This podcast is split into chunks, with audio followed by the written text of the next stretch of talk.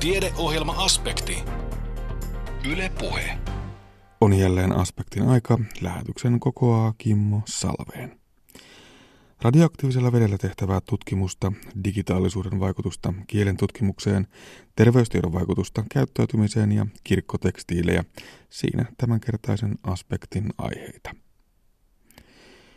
Kuopion yliopistollisessa sairaalassa tutkitaan sepelvaltimotautiin liittyvän ahtaavan merkitystä ja arvioidaan potilaalle parhaiten sopivaa hoitomuotoa aivan uudella tavalla. Kyseessä on sydänlihaksen PET-perfuusiotutkimus, jonka avulla selvitetään, minkä verran verta sydänlihaksessa kunkin sepelvaltimon alueella kulkee. Tutkimus tehdään radioaktiivisella vedellä ja on siksi harvinainen tutkimustapa. Menetelmä on käytössä Kuopion lisäksi Suomessa vain Turussa ja maailmallakin vain muutamissa paikoissa. PET-perfuusiossa käytetään radiovettä eli happi 15 vettä, joka puolintuu eli hajoaa radioaktiivisesti hyvin nopeasti jo kahdessa minuutissa. Se on siis käytettävä välittömästi valmistamisen jälkeen ja apulaisfyysikko Mikko Akulinen toteakin, että kysissä potilas on epäsuorasti kiinni syklotronissa. No tämä on tämä meidän positroniemissiotomografia kuvaustila. Ja tuota, täällä tehdään kaikki meidän kuvantamiskeskuksen PET-tutkimukset. Ja mitä tässä nyt näkyy, niin tässä näkyy tämä itse PET-kamera, millä käytännössä sitten muodostetaan se kuva potilaasta. Ja sitten tämä pieni pieni tämmöinen lyijysäiliö tässä käytännössä on meidän radiovesigeneraattori. Eli käytännössä täällä sitten kerätään sitten sen potilaan saama radiolääke injektioannos, mikä sitten annetaan potilaalle siinä kuvauksen yhteydessä. Ja, ja sitten tuolla näkyy tota muuta laitteistoa, eli siellä on sitten näitä fysiologisia mittauksia, potilaan verenpainetta, EKGtä, mitä sitten seurataan sen tutkimuksen aikana, koska potilasta rasitetaan myös sitten siinä farmakologisesti siinä kuvauksen aikana. Et, et, laite on tullut meille 2012, neljä vuotta vanha laite ja nyt tämän radiolääketuotannon käynnistymisen jälkeen niin sitten käytännössä on mahdollistettu tämmöiset happitutkimukset. Eli tässähän se oikeastaan se haaste, minkä takia tämmöistä ihan joka sairaalaan pysty rakentamaan, on se, että se radioaktiivinen ainesosa, se happi 15, mikä siinä on mukana, mikä käytännössä muodostaa se lopullisen kuvan tuonne kameralle, niin sen puolitumisaika on pikkusen yli kaksi minuuttia. Eli se pitää tehdä ihan välittömässä läheisyydessä. Ja miten se meillä on täällä toteutettu, niin meillä on tuossa tuolla Sädesairaalan toisessa kerroksessa on syklottori, niin tämmöinen hiukkaskiihdytin, ja siellä tuotetaan sitä happea, tämmöistä typpikaasusta, ja se happi johdetaan sieltä sädesairaalasta maan alla linjaa pitkin tänne pääsairaalan tuonne kellarikerrokseen. Ja sillä kellarikerroksessa meillä on semmoinen, me sanotaan sitä konversiouuniksi. Ja se happikaasu menee sitä uunista, se kuttuu vetykaasuun, se kuumennetaan ja siihen saa aikaan tämmöistä vesihöyryä. Ja se vesihöyry nyt sitten tulee talon läpi lyytetyssä putkissa aina tähän generaattorin alle. Ja sitten tuolta sisältä sitten se kaasu virtaa, tai se vesihöyry virtaa tämän radiovesigeneraattorin läpi jatkuvasti. Ja sitten siitä jatkuvasta vesihöyryvirrasta sitten kerätään aina se potilasinjektio, joka annetaan sitten potilaalle. Eli joku on joskus leikkimielisesti sanonut, että tässä tapauksessa niin meillä potilas on niin kuin epäsuorasti kiinni syklotronissa, eli se linja tulee ihan koko ajan täältä tänne. Eli meillä tälläkin hetkellä syklotroni on käynnissä, sillä se tuottaa koko ajan sitä happea ja me kierrätetään sitä tästä läpi ja sitten tuota, sillä tavalla mahdollistetaan tämä tutkimus. Että tämmöisiähän niin Suomessa ei ole missään muualla kuin Turussa ja maailmallakaan näitä ei hirveän montaa ole. Juuri se haasteellisuuden takia, että sulla pitää olla syklotroni ihan välittömässä läheisyydessä. No minkä takia tämä radiovesi on niin hyvä menetelmä, kun tutkitaan nimenomaan tämän tyyppisiä, niin kuin tänään olemme täällä sydäntutkimuksen tiimoilta liikenteessä? Öö, mä luulen, että kollega mm. lääkärillä Tomi Laitinen osaa ehkä sen lääketieteellisen puolen sitä paremmin kuvata, mutta tuota, se vaste, mikä meillä saadaan sillä radiovedellä siihen sydänlihaksen verenkiertoon on, on, on lineaarinen, eli se vaste on niin yksi yhteen. Ja yksi semmoinen tärkeä näkökulma minusta tässä on myös se, että tämä säteilyrasitus, mikä potilaalle tulee tästä, on hyvin pieni. Eli se tuota, on tämmöisiin perinteisiin sydänlihaksen kammakuvaukseen verrattuna niin yli 10 kertaa pienempi. Ja, ja mä luulen se, että tuota, tällä menetelmällä käytännössä pystytään puhtaasti kvantitoimaan, eli laskemaan ihan niin kuin konkreettisesti sydänlihaksen eri osissa paljon, kun se virta, veden virtaus on. Eli ei katsota enää suhteellisesti, minkä sitä radiolääkettä kertyy, mä voi oikeasti laskea, että mikä se virtaus siellä on. Et siinä käytetään tämmöistä matemaattista mallinnusta, mutta että sitä ei ole aikaisemmin pysty tekemään. No onko tämä ihan viimeisen päälle oleva laitteessa semmoinen sairaalafyysikon päiväuni, että tällaista tekniikkaa on mahdollista paitsi tutkia ja testata, niin käyttää niin kuin tänään ihan potilastyöhön saakka? No sanotaan tämä koko prosessi. Eli mä toimin myös sitten tämän Petradiolääketuotannon, eli tämän Syklotronin hankkeen projektipäällikkönä. Eli olin suunnittelemassa toteuttamasta sitten hiukkaskiihdyttimän asennusta ja rakentamista. Kyllä se sairaalafysikon näkökulmasta on päivä on, että neljä vuotta oli siinä projektissa mukana. Ja sitten tämän oman Petradiolääken tuotannon lisäksi, että se mahdollistaa tämän happiviistosta-tutkimuksen, joka on sinänsä hyvin tämmöinen harvinainen tutkimus, niin meillä mahdollistaa myös muut PET-tutkimukset sitten onkologian puolella ja sitten neurologian puolella. Et sillä tavalla näin PET-fyysikkona, niin kyllä tämä aika ihanteellinen tilanne on, että pääsee toimimaan tämmöisessä ympäristössä. Professori ylilääkäri Tomi Laitinen, tuossa nyt meillä ikkunatakana potilasta valmistellaan tähän toimenpiteeseen. Mitä tapahtuu? Mistä on kysymys? No, potilaalla selvitetään sepelvaltimotaudin sepelvaltimotautiin liittyvän ahtautuman merkitystä ja arvioidaan sen perusteella, että mikä on potilaalle paras hoitomuoto. Kyseessä on aivan uudenlainen tutkimus, jossa käytetään radiovettä. Mitä se radiovesi oikein on? No radiovesi on vettä, mutta se on tehty radioaktiiviseksi sillä tavalla, että tavallisen hengitettävän hapeen sijaan siinä on syklotronilla valmistettua happi 15 radionuklidia. No mikä sen hyöty on nimenomaan, kun tutkitaan sydäntä? No tämä radiovesi ma- mahdollistaa erittäin tarkan sydänlihaksen verenvirtauksen arvioimisen. Ja, ja tämä on tarkin tapa arvioida sepelvaltimoahtautumien merkitystä. Niin, eli ei tiedetä, että minkälaisia ahtaumia siellä on, minkä verran niitä siellä on, miten ne vaikuttavat siihen veren, veren virtaamiseen. Tuoko tämä nyt sitten hoitoonkin uutta, kun tiedetään todellakin se diagnoosi ja oirekuva entistä tarkemmin? Kyllä tämä tarkentaa sitä oikean hoidon valintaa kullekin potilaalle. Periaatteessa me kyllä tiedetään, että minkälaisia ahtautumia potilaalla on anatomisesti, mutta pelkästään näiden anatomisten kuvantamisten perusteella me ei tiedetä, että kuinka merkittäviä ne on sitten verenvirtauksen kannalta. Ja potilaan ennusteen kannalta se hemodynaaminen verenvirtauksen ää, tilanne on on ennusteellisesti merkittävin asia. Eli onko se niin, että jos siellä puolet siitä läpimitasta on, on jotakin ylimääräistä, niin, niin se on tavallaan semmoinen rajapyykki? No anatomissa kuvantamissa, jos läpimitasta 50 prosenttia tai yli on kaventumaa, niin sitä ajatellaan, että se on todennäköisesti merkittävä. Mutta tässä tutkimuksessa se varmistetaan, että onko näin, koska läheskään aina tiukkakaan ahtautuma ei ole hemodynaamisesti merkittävä. Mm, ja näin ollen siis voidaan estää turhia kajoavia operaatioita? No, tämä on nimenomaan tutkimuksen tarko- tarkoitus, että, että jatkossa kajoavilla tutkimuksilla selvitetään vain ne potilaat, joilla on osoitettu, että on, on merkittävä ahtautuma kyseessä.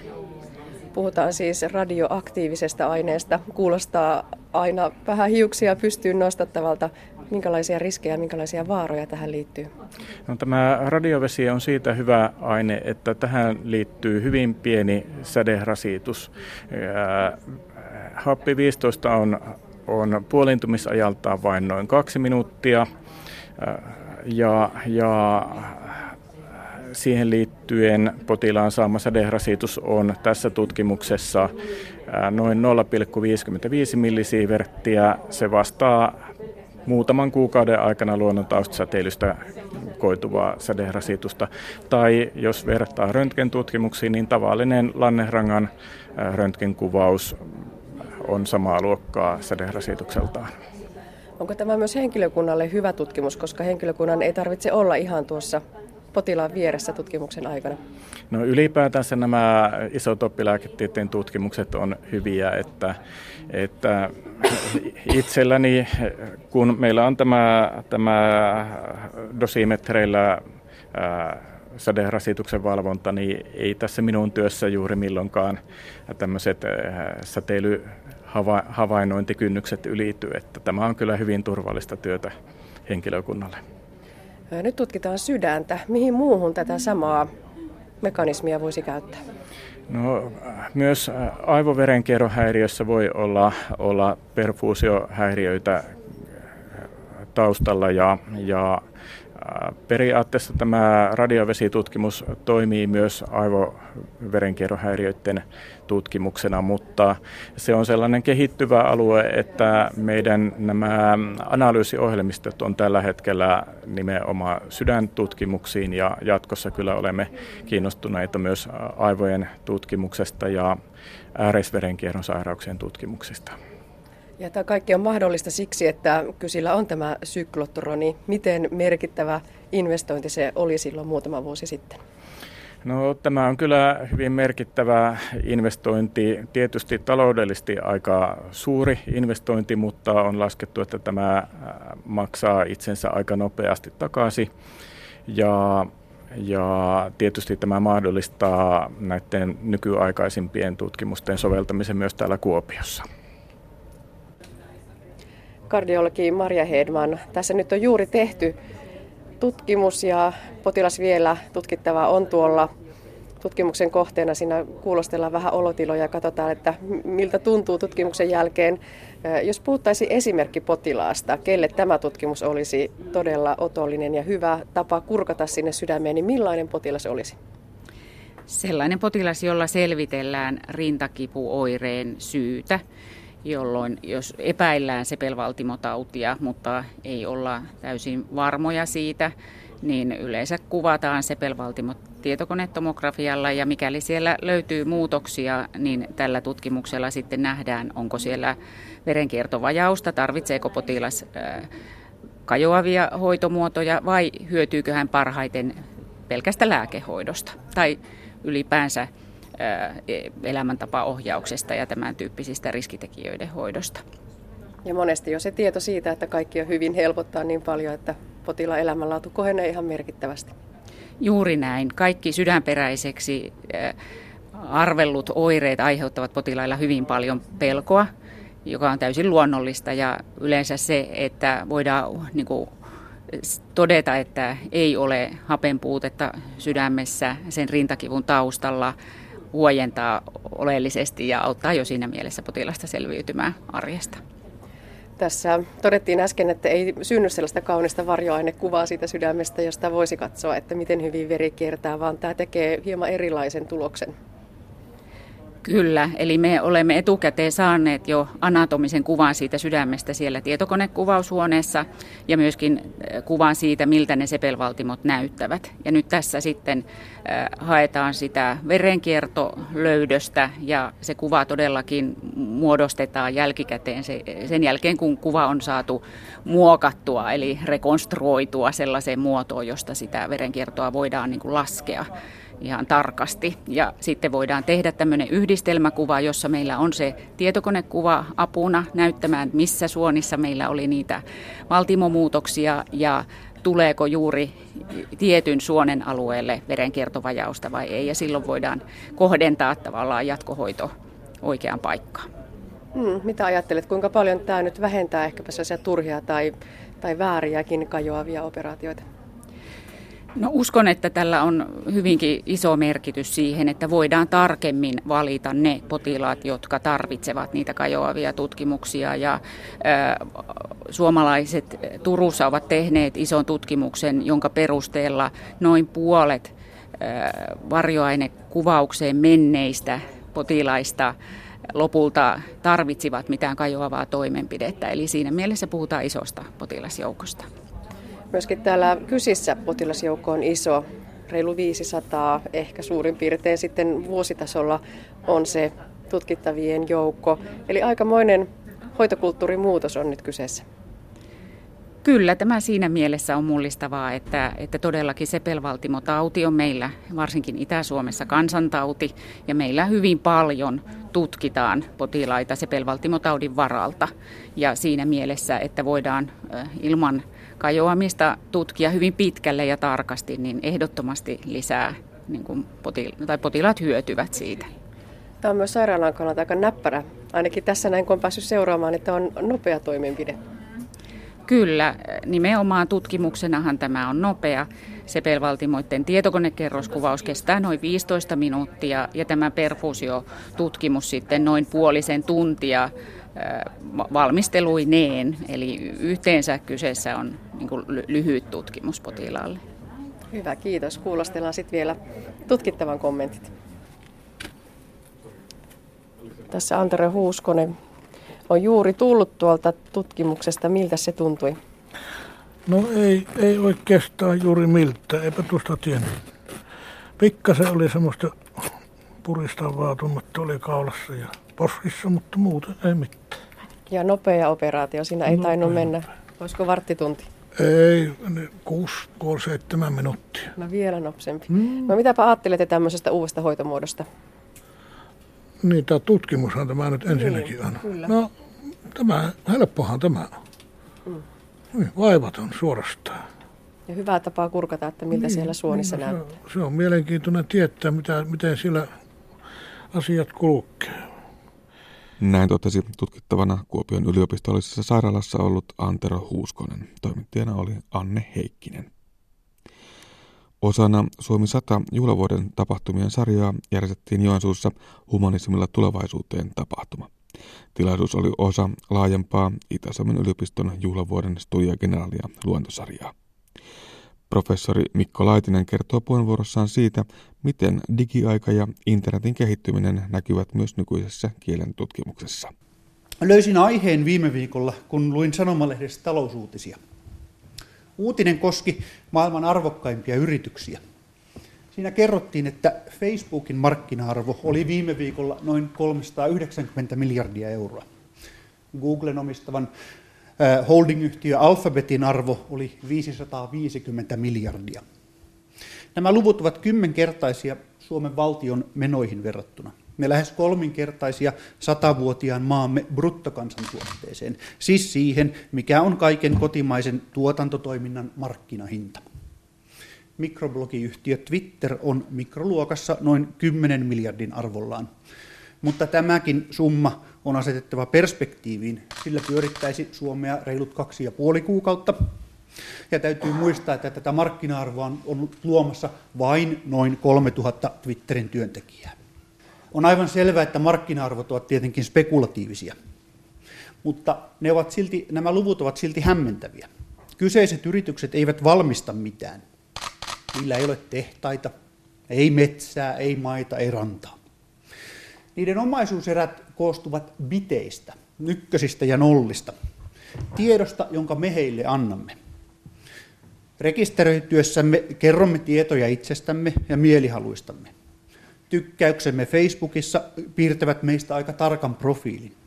Googlen hakukoneeseen kirjoittamat hakusanamme kertovat siitä, mitä me juuri nyt haluamme tietää. Twitter-viestimme kertovat siitä, mistä me juuri nyt puhumme. Näille yrityksille on yhteistä se, että keskeisessä osassa niiden toimintaa on ihmiskieli ja kaikki siihen liittyvä data.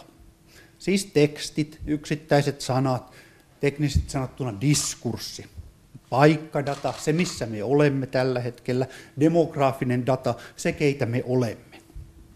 Nämä yritykset ovat onnistuneet luomaan digitaalisen vallankumouksen. Tämän vallankumouksen keskiössä on, kuten sanoin, ihmiskieli. Kielet ovat, yritykset ovat valjastaneet kielen omiin käyttöihinsä.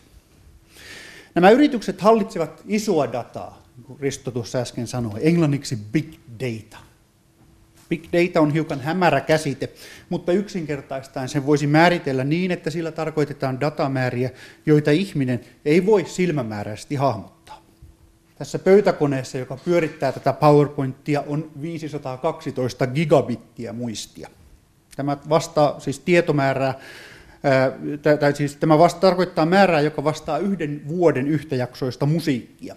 20 päivää videota, 150 000 valokuvaa ja niin edelleen. 512 gigabittiä on 0,5 terabittiä. Facebookin ladataan joka päivä 100 terabittiä aineistoa. Google käsittelee yhden päivän aikana 20 000 terabittiä dataa. Tämä vastaa 800 000 päivää pitkää elokuvaa, siis elokuvaa, joka kestää 2100 vuotta. Tämä kaikki yhden päivän aikana. Suuri osa tästä aineistosta on kielellistä.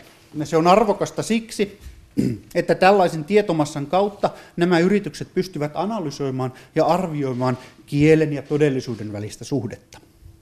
Mitä tämä tarkoittaa käytännössä? Mä annan kaksi esimerkkiä. Ensimmäisenä on kuvaaja, joka osoittaa Google-hakujen suhdetta erään automerkin myynnin kehittymiseen.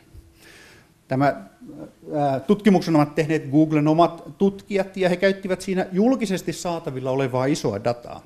Toisaalta automerkin menekistä, joka näkyy vasemmalla, ja toisaalta niiden hakujen, Google-hakujen määrää, jossa kyseistä automerkkiä haettiin.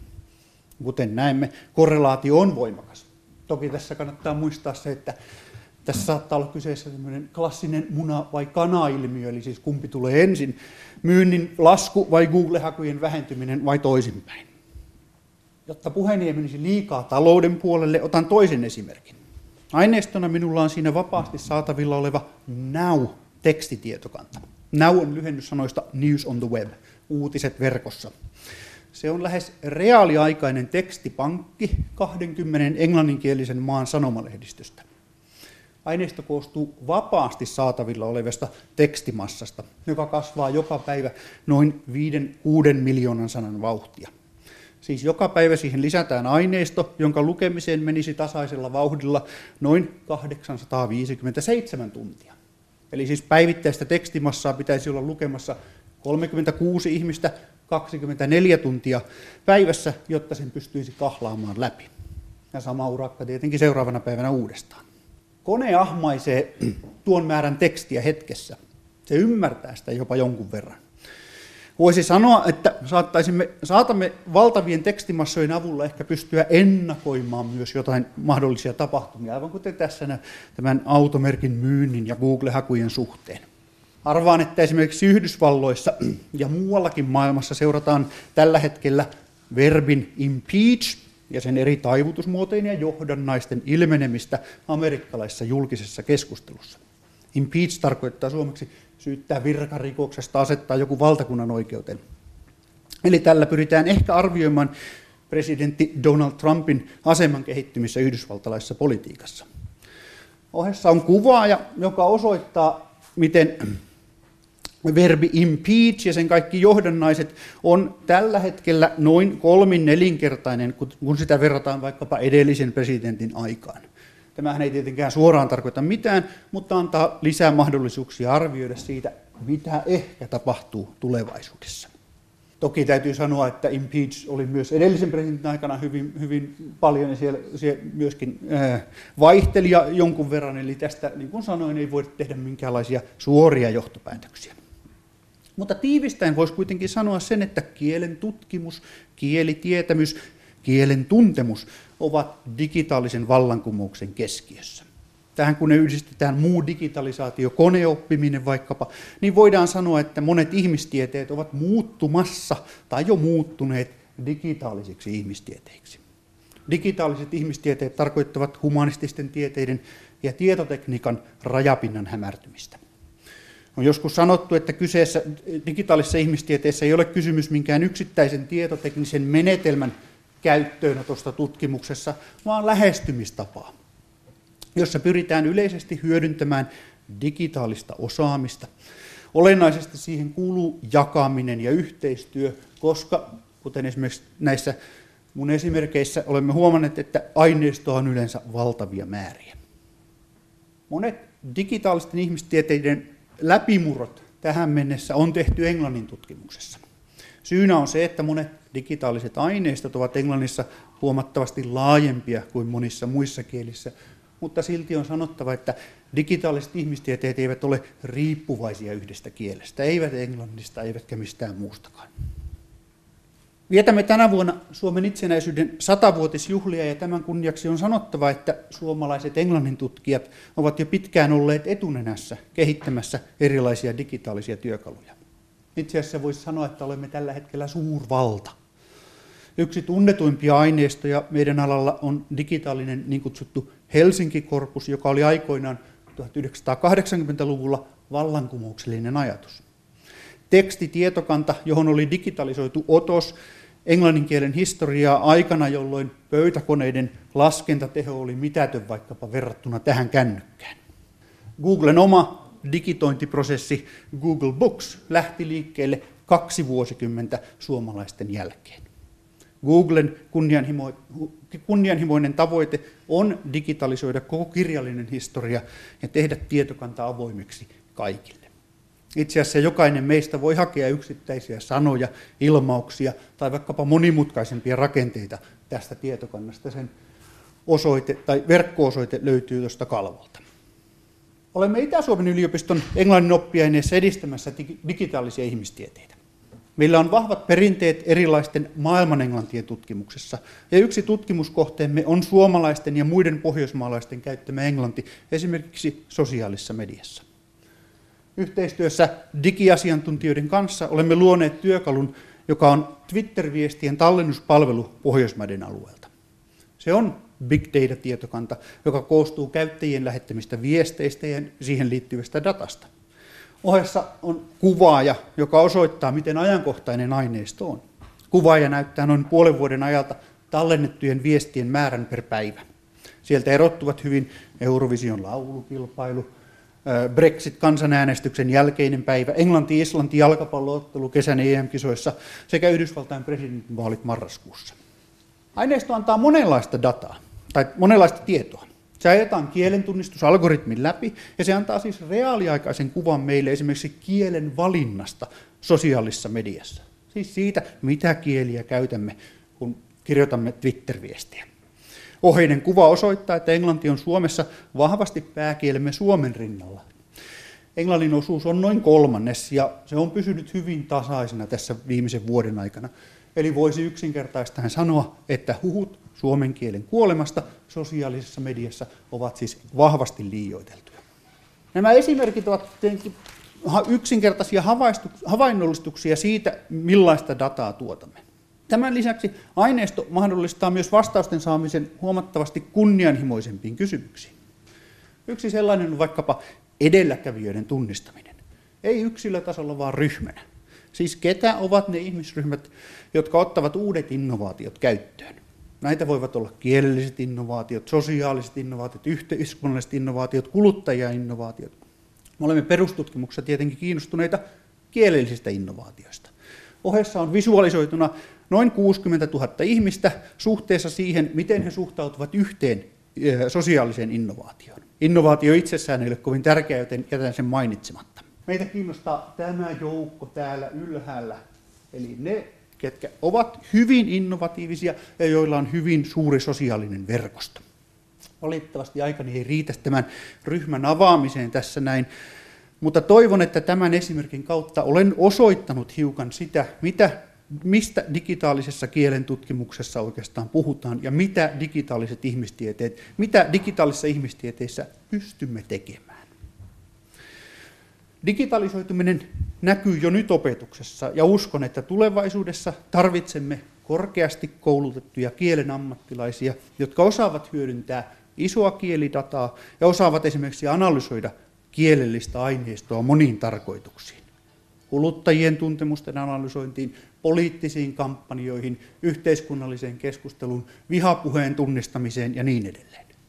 Samoin kielen opettajat tarvitsevat yhä enemmän digitaalisia taitoja enkä tarkoita tällä älytaulun käyttöä opetuksen apuna, vaan laajempaa digitaalisten aineiston hyväksikäyttöä.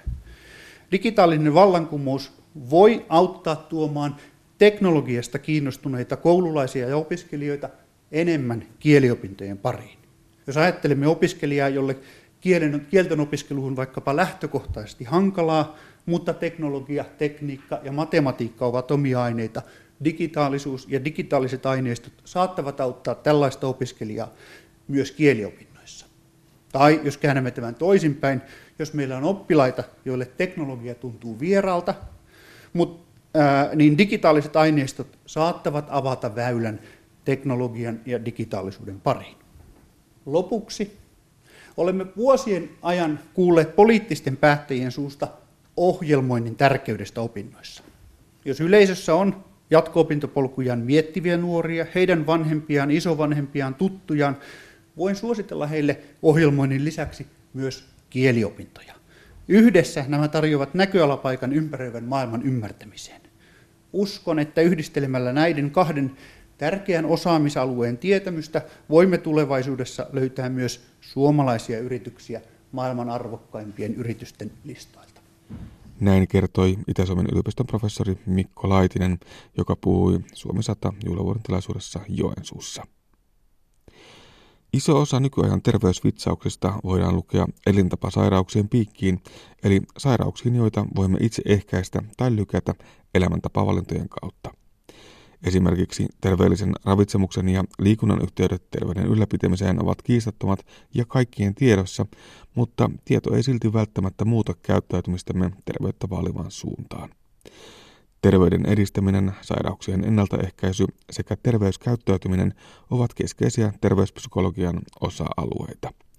Dosentti Sanna Sinikallio toteakin, että terveyspsykologian teemoille on tilausta juuri nyt. Konsultion paineita ja haasteita, jos katsotaan vaikkapa sitä, mihin, mitä länsimaiset ja globaalistikin ihmiset sairastaa. Et jossain, jossain esitettiin, että Eh, kuolleisuuteen ja sairastavuuteen liittyvät asiat, kaikki on sellaisia, jotka olisi käyttäytymisellä muutettavia. Puhutaan siis ylipainosta, päihteiden käytöstä, lääkkeiden käytöstä tai niiden käyttämättömyydestä, hoitoihin sitoutumisesta, diabeteksesta ja näin edelleen. Ja nämä on kaikki näitä elin, niin sanottuja elintaso- tai elintapasairauksia myös, joihin niin olisi kauhean suuri merkitys ihmisen käyttäytymisellä. Ja psykologia on tiede ihmisen käyttäytymisestä että taa, tässä olisi tämmöinen mielenkiintoinen tilanne kyllä. Ja tietenkin terveyspsykologia erikoisalana vielä sitten fokusoisi tähän terveyteen liittyvään käyttäytymiseen ja terveyskäyttäytymiseen ja sairauskäyttäytymiseen. Että kyllä. Joo, terveyspsykologia ei terminä kuulosta kauhean tutulta. Mm. Miten uusi tai miten vanha oppiala se silti on? Joo, tämä on meillä Suomessa ehkä vähän ollut pienempänä, että tuolla angloamerikkalaisissa maissa on jotenkin vakiintuneempi ja tunnetumpikin. Psykologian sovellusalannahan ei ole kuitenkaan ihan nuoria, ollaan sellaisessa virkeässä keskiässä, niin kuin tässä puhujakin ikään kuin. Eli sieltä tota, 70-luvun alkupuolella on tieteenalana psykologian osa-alueena ikään kuin vakiintunut sillä tapaa, että omat journaali ja oma yhdistys on, on ruvennut tulemaan. Eli Amerikassa on joskus 72 näitä perustavia sanoja näiltä tiimoilla lausuttu, että kyllä tässä nyt muutama vuosikymmen on tätä lajia harjoitettu. No entä sitten Suomessa? Suomessa tämä terveyspsykologia on, sitä on siis ollut tarjolla tämmöisenä erikoispsykologikoulutuksena tuolta 90-luvulta lähtien. Eli kun meillä on näitä tämmöisiä erikoispsykologikoulutuksia ollut, lisensiaattikoulutuksia aikaisemmin ei enää – mm, eh, tota, viisi tämmöistä erikoisalaa, millä meillä on erikoistumista annettu, niin terveyspsykologia yksi niistä. Eli kyllä sitäkin nyt on. Mä en ihan tarkkaan itse asiassa mun pitäisi tietää, mutta en nyt tiedä sitä syntyvuotta, mistä lähtien erikoistumista sillä alalla on Suomessa annettu, mutta mielestäni 90-luvun lopusta puhutaan jos laittaa tuonne Googleen hakusanaksi terveyspsykologia, niin sieltä löytyy yksittäisiä ihmisiä, jotka pitävät vastaanottoja. Eli kyllä meillä teitä on. on. Kyllä. Meitä on. Ja meitä on tosiaan koulutettu kyllä tässä jo erinäisiä vuosikymmeniä Suomessakin meitä erikoistuneita ihmisiä. Yksi asia on se, että meillä ei ole tämmöistä niin kuin, ä, terveydenhuollossa tämmöistä virallista ikään kuin terveyspsykologin nimikettä. Esimerkiksi ä, tuolla Englannissa on tämmöinen ihan vakiintunut professio ja ikään kuin slotti, mihin terveyspsykologiat tyylikkäästi menee. Mutta meillä ei ole sellaista, että meillä terveyspsykologit vaikuttaa muilla nimikkeillä, kuntoutuslaitoksissa, työterveys, ö, tota, työterveyshoitopaikoissa, mm, psykiatrian klinikoilla, terveyskeskuksissa, että näin se käytännössä menee. Ja tästä varmaan johtuu, että tämä termi terveyspsykologia on siksi meillä vähän etäisempi. Sanna Sinikallio, se on meille tuttu juttu, että ihminen on semmoinen kokonaisuus. Kaikki vaikuttaa kaikkeen. Mm-hmm. Psyykkis, fyysis, sosiaalinen kokonaisuus. Onko se juuri se terveyspsykologian pointti, että, että katsotaan sitä ihmistä kaikkinensa, ei ainoastaan, että koskeeko johonkin tai miltä tuntuu. Joo, tuli tässä tosiaan lausuneeksi semmoisen tausta-ajattelun. Tämä biopsykososiaalinen malli on usein lanseerattu semmoiseksi keskeiseksi terveyspsykologiaa raamittavaksi ikään kuin tulokulmaksi. Et kyllä, vastauksena kysymykseesi. Toki pitää tarkentaa tässä, tämä kaikki vaikuttaa kaikkeen, että tietenkin puhutaan kuitenkin tieteestä, että nämä on tämmöisiä yhteyksiä, mitkä jollakin tavalla on voitava olla todennettavissa ja systemaattisesti tutkittavissa, että, että ei puhuta kuitenkaan vaikkapa biorytmeistä tai mistään niin merkillistä energiavirroista, vaan ihan tieteen parissa toimitaan tekisi vielä mieli määritellä. Jos joku sulta kysyy hissipuheessa, että mm. mitä sä tutkit, mitä sä teet, vastaat, että olen terveyspsykologian erikoistumisalalta valmistunut, niin, niin tota, mitä sä itse määrittelet tätä? Sitten seuraa pitkä ja lavea kertomus siitä, että, että, että terveyspsykologia on tosiaan kenttänä kauhean laaja yksinkertaisimmillaan mä monesti määrittelen sen psykologian teorioiden ja, ja tutkimusotteiden soveltamiseksi ihmisen terveyden ja sairauden kysymyksiin. Ja nimenomaan se terveyden edistäminen on siinä se fokus. Joo, kyllä. Ja lähdetään ikään kuin myös hyvinvointi edellä, että jos ajatellaan hiukan vielä vuosikymmeniä taaksepäin terveyspsykologian syntyä ja sitä, sitä ilmapiiriä, missä se jotenkin nousi, nousi ja nähtiin tarpeelliseksi, niin se oli ikään kuin vastavoimana tämmöiselle kapean biomedikaaliselle ihmiskäsitykselle. Mm, tota, nähtiin tarpeellisesta tämä biopsykososiaalinen nimenomaan ja terveyspsykologia. Että siinä mielessä se tarve on kyllä edelleen olemassa. Melkein tekisi mieli sanoa, että nyt vasta se tarve todellakin on olemassa. Juu, Tästä elämästä on tullut niin kovin hankalaa. Joo, Kyllä, kyllä, kyllä. Ja, ja, ja terveys tietenkin, inhimillinen terveys ja sairastaminen on niin, niin monitekijäistä. Me tunnetaan näitä terveyteen ja hyvinvointiin vaikuttavia tekijöitä kyllä kohtalaisessa määrin, mutta se on niin monitekijäistä, että ei se, se on niin väistämättä myös monialaista sen tutkiminen ja edistäminen, että se on ihan selkeää.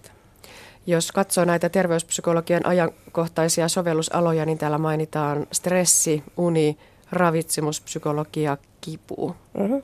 Joo. Mitä sanot näistä?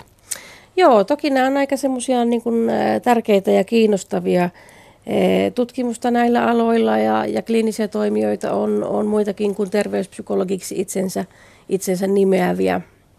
Mutta kyllähän ne niin kuin tyylikkäästi asettuu myös tämmöisen terveyspsykologisen tutkimuksen tai käsitteen sateenvarjon alle, kun puhutaan terveyden ja sairauden kysymyksistä. Edelleen puhutaan terveyskäyttäytymisestä. Mitä sillä tarkoitetaan? No ehkä jonkun yksinkertaisimman määritelmän mukaan se tarkoittaa siis ihmisen tekemiä valintoja, jotka jollakin tavalla siis liittyy hänen eh, terveyteensä. Ne valinnat itse asiassa kyllä voi olla määritelmän mukaan sekä jotenkin tietoisesti tehtyjä, että sitten sellaisia, joita ei välttämättä tule ajatelleeksi, mutta joiden voidaan katsoa olevan terveyskäyttäytymistä. Ihan kapeimmillaan terveyskäyttäytyminen – on, on tota, jotain, mi, mihin niin usein myös elintavoilla viitataan, tupakointi, liikunta, päihteiden käyttö, tämän tyyppiset. Mä hiukan näkisin sen laajempana mieluummin. Jos puhutaan terveyskäyttäytymisestä ja vaikkapa sydän- ja verisuonisairauksista tai aivoterveyden edistämisestä, niin siellä aina puhutaan niistä kauhean yksinkertaisista asioista, liikunnasta ja terveellisestä ruokavaliosta. Mutta onko se terveyskäyttäytyminen sitten sitä, että kuinka me siirrämme sen tietämämme asian niihin arkisiin valintoihin ja arkiseen toimintaan? Joo, kyllä se on yksi tapa määritellä sitä Tuossa tulitkin maininneeksi kyllä aika kiinnostava linkin tai yhtälön, siis tieto ja käyttäytyminen. Niiden niin kuin, yhteys ei ole mitenkään tietenkään suoraviivainen. Mehän tiedetään nykyään hirveästi siitä, miten meidän ikään kuin pitäisi elää terveellisesti tai mitä meidän pitäisi välttää, jotta voisimme, voisimme tota, elää terveenä ja pitkään, mutta tietohan ei, se on vain niin pieni, pieni osa, joka vaikuttaa ihmisen käyttäytymiseen. No miten sitten terveyspsykologia pyrkii vaikuttamaan? Onko teillä semmoisia kikkaskonsteja, joilla saatte ihmiset toimimaan terveyskäyttäytymisenkin saralla järkevästi ja viemään sen tiedon sinne toimintaan saakka? Kik- kikkaskonsteja ei varmaan ihan, ihan ole, kun tieteestä puhutaan, mutta kosolti on teorioita ja valistuneita arvauksia ja malleja siitä, mitä, miten, miten tota, ikään kuin sana muuttuu lihaksi eli tietotoiminnaksi. Toki eli nämä teoriat on aika keskeinen, teoriat ja mallinnukset on aika iso osa terveyspsykologiaa. Teoriat ja mallinnukset siitä, että miten, minkälaisia determinantteja meidän pitäisi ottaa huomioon, jotta ihmisen, ihminen käyttäytyy jotenkin terveyttä edistävästi. Tässä yhteydessä tekee mieli kyllä sanoa, että terveyspsykologia ei ole kuitenkaan terveysterrorismia, että jotenkin lyötä suosituksilla päähän tai, tai jotenkin pakotettaisiin kaikkia ihmisiä jonkinmoiseen fitnessmuottiin esimerkiksi. Että yhtä lailla terveyspsykologia voi myös tutkia kriittisesti terveyttä ja siihen liittyviä arvoja, terveydenhuoltojärjestelmää, että, että tota, se on minusta tärkeä pointti sanoa tässä. Kyllä. Ja jos vielä puhutaan se terveyskäyttäytymisestä, niin taitaa olla niin, että niitä kikkakonsteja, rokotteita ei ole, vaan sen toiminnan pitää alkaa sieltä ihmisen omasta päästä ja omasta halusta ja ja omalla motivaatiolla, vaan Joo. silloin se ehkä toimii. Joo, me mielellään nähdään ja meillä on usein tapakin katsoa, että okei, kyse on kuitenkin yksilövalinnoista ja psykologinakin olisi houkuttavaa, houkuttavaa sälyttää koko vastuu sille yksilölle itselleen. Ja toki hänellä on iso vastuu käyttäytymisestä ja se on ihan selvä. Mutta pitää olla myös tilaisuus ja keinovalikoimaa toimia terveyttä edistävästi. Että kyllä se on semmoinen aika monen osaisen kokonaisuus, että se sitten jotenkin toteutuu, jos puhutaan siitä terveyskäyttäytymisestä. Että se tapahtuu aina jossakin kontekstissa ja jollakin keinorepertuaarilla, että se on myös hyvä muistaa. Mennään Sanna Sinikallio vielä yhteen terveyspsykologian kiinnostavista aloista. Se on stressi. Meillä on hyvää stressiä, meillä on huonoa stressiä, tarvitsemme välillä itse kukin niitä stressin antamia potkuja, mutta että pitkäkestoinen stressi, siitä tiedetään kovin paljon, että kuinka terveydellekin haitallista se on. Mitä terveyspsykologia tuo tähän stressinäkökulmaan?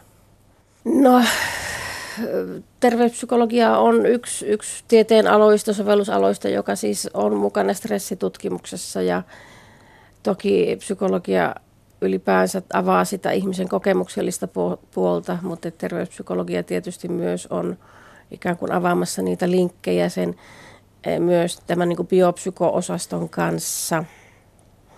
Ja kyllähän se hirveän vahva näkemys ja tieto meillä on siitä, että eh, no niin kuin sanoitkin tuosta pitkäkestoisen stressin haitallisuudesta, että, että jos me ajatellaan stressiä evoluution näkökulmasta tämmöisenä eh, voimavaroja hetkellisesti ikään kuin jouduttavana tai kiihdyttävänä toimintamallina, mikä tietenkin on ollut laji elojäämisen kannalta aika keskeinen, niin se on lähtökohtaisesti aika lyhyttä, lyhytkestoista toimintaa.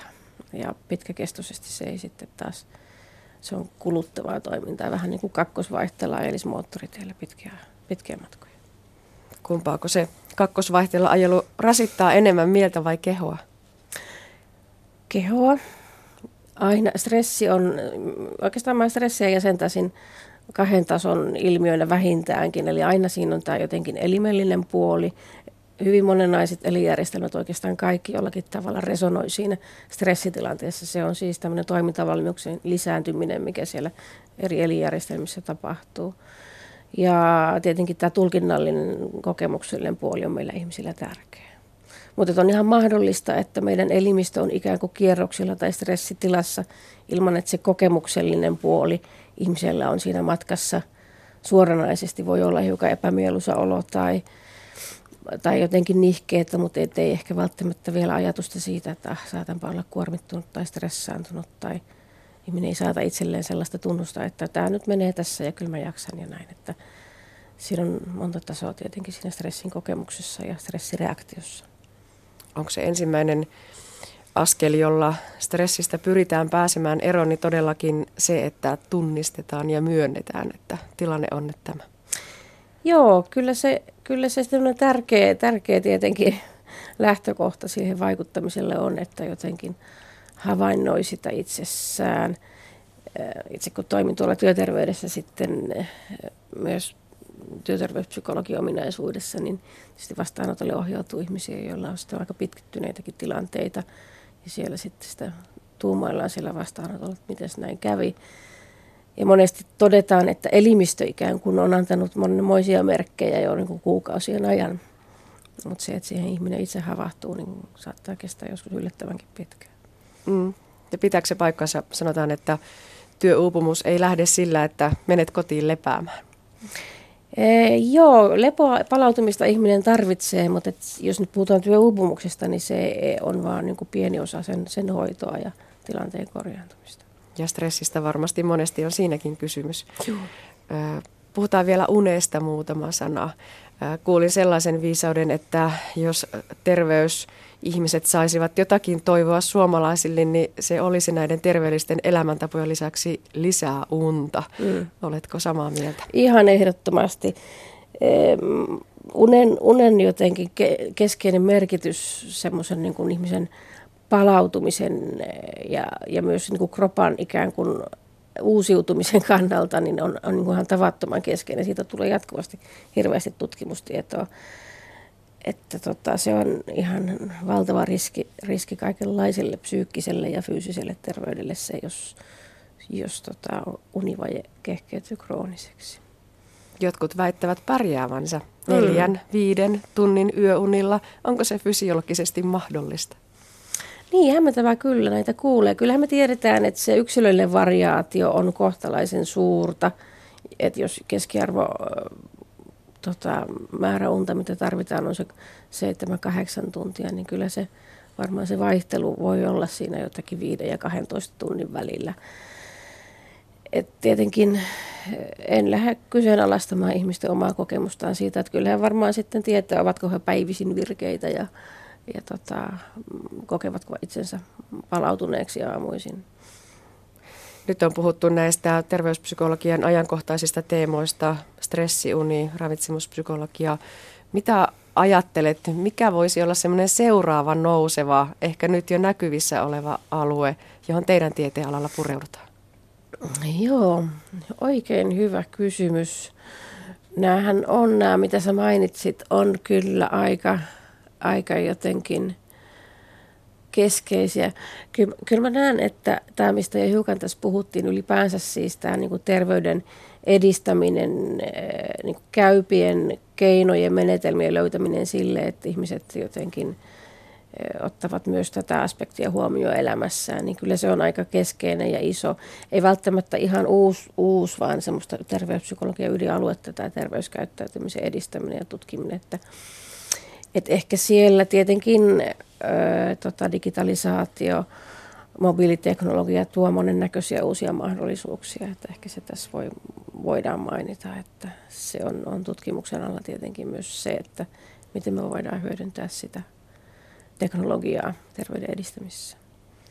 Entä pitääkö myös se paikkansa, että nuorena vitsa väännettävä omaa tokaluokkalaiseni on tänä vuonna käynyt koulussa hyvän mielen tunneilla, eli siellä otetaan tämmöinen niin kuin mielenterveysasiat todella pienestä pitää ja hyvin pieni askeli liikenteeseen. Voiko tämmöinen terveyskäyttäytyminen tai pitäisikö sen alkaa jo sieltä, että, että näin pidät huolta itsestäsi ja kiinnität myös tähän huomiota? No juu, toki, toki mitä varhemmin sen paremmin. Kyllähän se tietysti lapsen ja nuoren kasvuympäristö on se perhe, että sieltähän ne mallit ja vaikutteet ensin, ensinnä niin kuin imetään ja opitaan. Koululla on siinä oma sijansa. Mm. Mutta voi myös sanoa ja tärkeää muistuttaa, että koska niin liian myöhäistä aloittaa, jos haluaa tehdä muutoksia omiin käyttäytymismalleihinsa tai omaan terveyskäyttäytymisensä, että kyllä se onnistuu 90 siinä, missä tokaluokkalaiseltakin. Terveyspsykologiasta kertoi dosentti Sanna Sinikallio. Hopea kiiltää ja kasukoiden kultalangat kimaltelevat kynttilän valossa, kun kirkkoväki on aikoinaan saapunut soutaen järven selkien yli Kuopion tuomiokirkkoon. Kirkkotekstiilit ja kirkkojen käyttöesineistä ovat aina olleet näyttäviä ja jopa prameita, mutta miksi näin? Entä kuinka aikaa on mitattu kynttiläkellolla tai kuinka kirkot valaistiin kauan ennen sähkövalon tuloa? Tästä kuulemme nyt, kun pääsemme mukaan Kuopion tuomiokirkko 200 vuotta juhlanäyttelyyn. Anna Heikkinen toimittaa ja oppaana on intendentti Helka Väisänen. Aloitetaanko Helka Väisänen tästä kynttiläkellosta? Se näyttää esineeltä, joka ehkä ensi näkemältä ei välttämättä kuuluisi kirkon esineistään. Oletko samaa mieltä? Joo, se on hieno esine, hyvin poikkeuksellinen ja tuota, ää, se on kuopiolaisvalmisteinen, eli kuopiolainen lukkoseppä Erik Reinhold Blomqvist suunnitteli ja valmisti kellon. Ja hänen ajatuksenaan alun perin oli, oli lait, suunnitella se Kuopion kirkon alttarille. Ja hänen ajatuksenaan oli, että se samoilla kynttilöillä lämpenisi ja siten toimisi 30 tuntia. Tiedossa ei kuitenkaan ole, toimiko tuo kello, kuten Lukkoseppä lupasi. Alttarille se ei koskaan ilmeisestikään päätynyt, vaan oli ensisijaisesti kirkon pohjoisessa ristivarressa ja sitten pohjoisen puolen ulkoeteisessä oven päällä. Eli hyvin erikoinen, aika mystinenkin esine siten, että sen toimintamekanismi on, on ei ehkä ihan nykykellojen mukainen. Minkä verran kirkkoihin kuuluu sellaista käyttöesineistöä, jota on tarvittu Jumalan palveluselämän hoitamisessa ja minkä verran sitten taas ihan sellaista koristeesineistöä? Oikeastaan yleisesti siihen on, on mun aika hankala vastata, mutta toki äh, meillä on tässä näyttelyssä esimerkiksi esillä äh, kirkon aika monista eri aikakerrostumista olevaa esineistöä, eli äh, ihan tuomiokirkon alkuvaiheista – 1800-luvun alusta ja sitten 1900-luvun alkuun saakka tässä näyttelyssä tai 1900-luvun puoleen väliinkin niin tullaan esineistön suhteen. Ja se on sekä seremoniallista esineistöä, eli Jumalan palveluskäytössä edelleenkin olevaa, mitä meillä täällä on, ja sitten sellaista esineistöä, joka on hyvin kauan sitten jo jäänyt Jumalan palveluskäytöstä pois oikeastaan kaikki esineistö, mikä nyt tässä pienessä salissa on, niin liittyy Jumalan palvelukseen ja sen läpiviemiseen. Mitä siitä esineistöstä voi sanoa? Yhdistääkö sitä joku? Onko yhteisiä piirteitä? No totta kai äh, tässä näyttelyssä nähdään, että täällä hopea kiiltää ja, ja kasukoiden kultalangat kimaltelevat, että, että tosi näyttävää esineistöä huolella suunniteltua ja valmistettuahan tämä on ja, ja toki sitten osaltaan hyvinkin iäkästä jo. Mutta myös niin, että sitä täytyy voida käyttää ja pestä ja huoltaa, eli myös tällaiset seikat on täytynyt suunnittelijan ottaa huomioon. Kyllä, eli osahan näistä on, on käyttövaatteita niin sanoakseni, eli esimerkiksi nuo kasukat tuolla, tuolla reunalla ovat sellaisia, joita on on täytynyt suunnitella myöskin silmällä pitäen sitä, että ne saattavat jossakin vaiheessa likaantua tai hankaantua. Ja toki nyt ovat jo sen ikäisiä, että ne eivät enää käytössä ole olleet pitkään aikaa, mutta silloin alun perin näin on toki ajateltu. Niin, mitä näistä kasukoista voi sanoa muuta kuin, että ne ovat todella näyttäviä, värikkäitä, mustaa, punaista, kultaa, niin kuin sanoit, paljon kirjailuja, rimpsuja, ei sentään röyhelöitä, mutta hyvin näyttäviä vaatteita. Joo, nämä on hienon, hienon näköisiä vaatteita kylläkin, kasukat. Tässä on monen eri ikäistä kasukkaa tällä hetkellä näytillä sekä yksi messuvaate, joka on, on ehkä hiukan vähemmän kimalteleva kuin nämä muut. Ää, tässä oikealla punainen ja musta kasukka ovat kuopiolaisen ompelijan ja hänen ompelimonsa, eli Amanda Malmberin ompelimon valmistamia 1849 vuodelta. Ja sitten vasemmalla puolella on hiukan iäkkäämpää materiaalia, eli 1700-luvulta ja 1800-luvun alussa kirkkoon valmistettuja kasukoita. Tässä on erilaisia symboleja. Tiedetäänkö, mitä niiden taustalla on? Toki tiedetään. Eli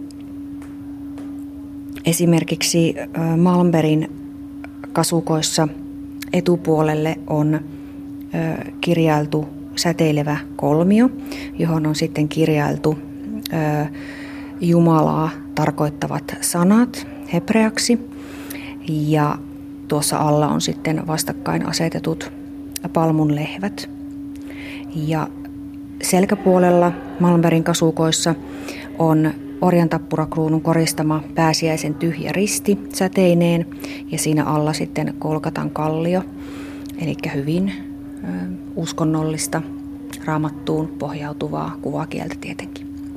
Onko näin myöskin muun kirkkotekstiilin kohdalla? Täällä seinällä on aikamoinen kokoelma erilaisia kirkkotekstiilejä. Symbolien lisäksi sieltä löytyy myös jonkin verran kirjoitusta ja, ja kuten todettua, niin värejä. Joo, meillä on tässä seinällä Dora Jungin suunnittelevia alttarivaatteita, jotka edelleen ovat Kuopion tuomiokirkossa aktiivisessa käytössä. Me nämä saimme tänne nyt lainaan. Näissä on hyvin, hyvin monimuotoista kuvakieltä käytetty. Esimerkiksi valkoisessa alttarivaatteessa esitetään raamatun kertomus viidestä leivästä ja kahdesta kalasta. Leipä on samalla sitten vihkimäristi. Valkoinen tietysti symbolisoi juhlapyhien liturgista väriä ja, ja sitä käytetään muun muassa jouluna ja pääsiäisenä ja loppiaisena. Eli oikeastaan kuvakieleen ja väriin liittyy aina sitten ää, uskonnollista merkitystä tietysti. No onko näin, että tämä esineistö ja myöskin tekstiilit ovat kautta aikojen kirkossa olleet näin näyttäviä? Ja onko se ollutkin tarkoitus, että kun väki tulee kirkkoon, niin se huokaisee ihastuksesta?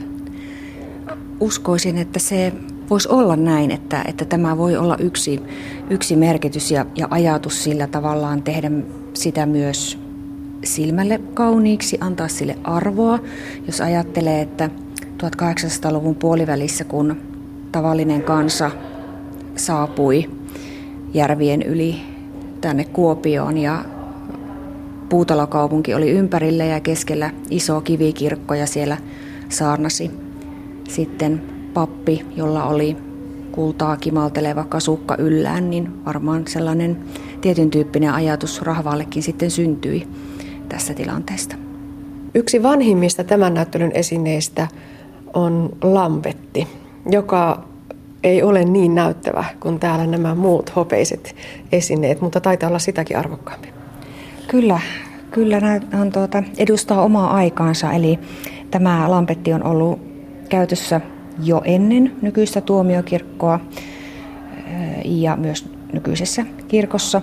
Eli seurakunnan kolmannessa kirkossa 1639-1719 oli tämä kirkko toiminnassa ja neljännessä kirkossa 1730-1817 välillä. Ja se on tuollainen barokkityylinen seinälampetti, hopeoitua kuparipeltiä. Ja keskellä siinä on tuommoinen lähes sydämen muotoinen kupu, jossa on sitten kuvattu paratiisin alaston Eeva hyvin vanha esine, joka toki sitten omalta osaltaan kertoo myös kirkon valaistuksesta ajalta ennen sähkövalon tuloa, kauan ennen sähkövalon tuloa. Sitten tässä on myös tinasta valmistettu ehtoolliskannu. Todella kaunis esine sekin. Joo, se on ehtoolliskannu ajalta ennen näitä täällä näytillä olevia hopeita. Ja se on Juhan Gustav Almqvistin valmistama 1811 vuonna. Ja tästä tinakannusta tiedetään se, että se ei ole enää 1850 vuonna ollut kirkon asiakirjojen mukaan käytössä, eli on jäänyt sitten hyvin varhaisessa vaiheessa jo pois. Kurkataan vielä viimeinen esine. Se on tällainen mystinen laatikko, taitaa olla metallia, jotain siinä lukee, en uskalla lähteä arvailemaan, mitä kyljessä lukee. Joo, se on tuota kirkon ulkoovella sijainnut se on ollut seinään kiinnitettynä tämmöinen lukittava rahalipas, jonka kannen päällä on torvellinen rahaaukko, josta on sitten rahaa voinut kirkolle jättää. Tässä edessä on tällainen fraktuurateksti, jossa lukee vaiva sille kaksoisveellä. Ja tuota, se sitten tietysti kertoo sen rahalahjoituksen kohteen. Ja tämä on 1800-luvulla pitkästi ollut käytössä. Vuonna 1961 sitten kirkon korjausten yhteydessä saatu se museolle. Oppaana edellä oli intendentti Helka Väisänen ja toimittajana Anne Heikkinen. Ja näin päättyy aspekti lisää aieistamme netissä osoitteessa kantti.net kautta aspekti sekä Yle Areenassa.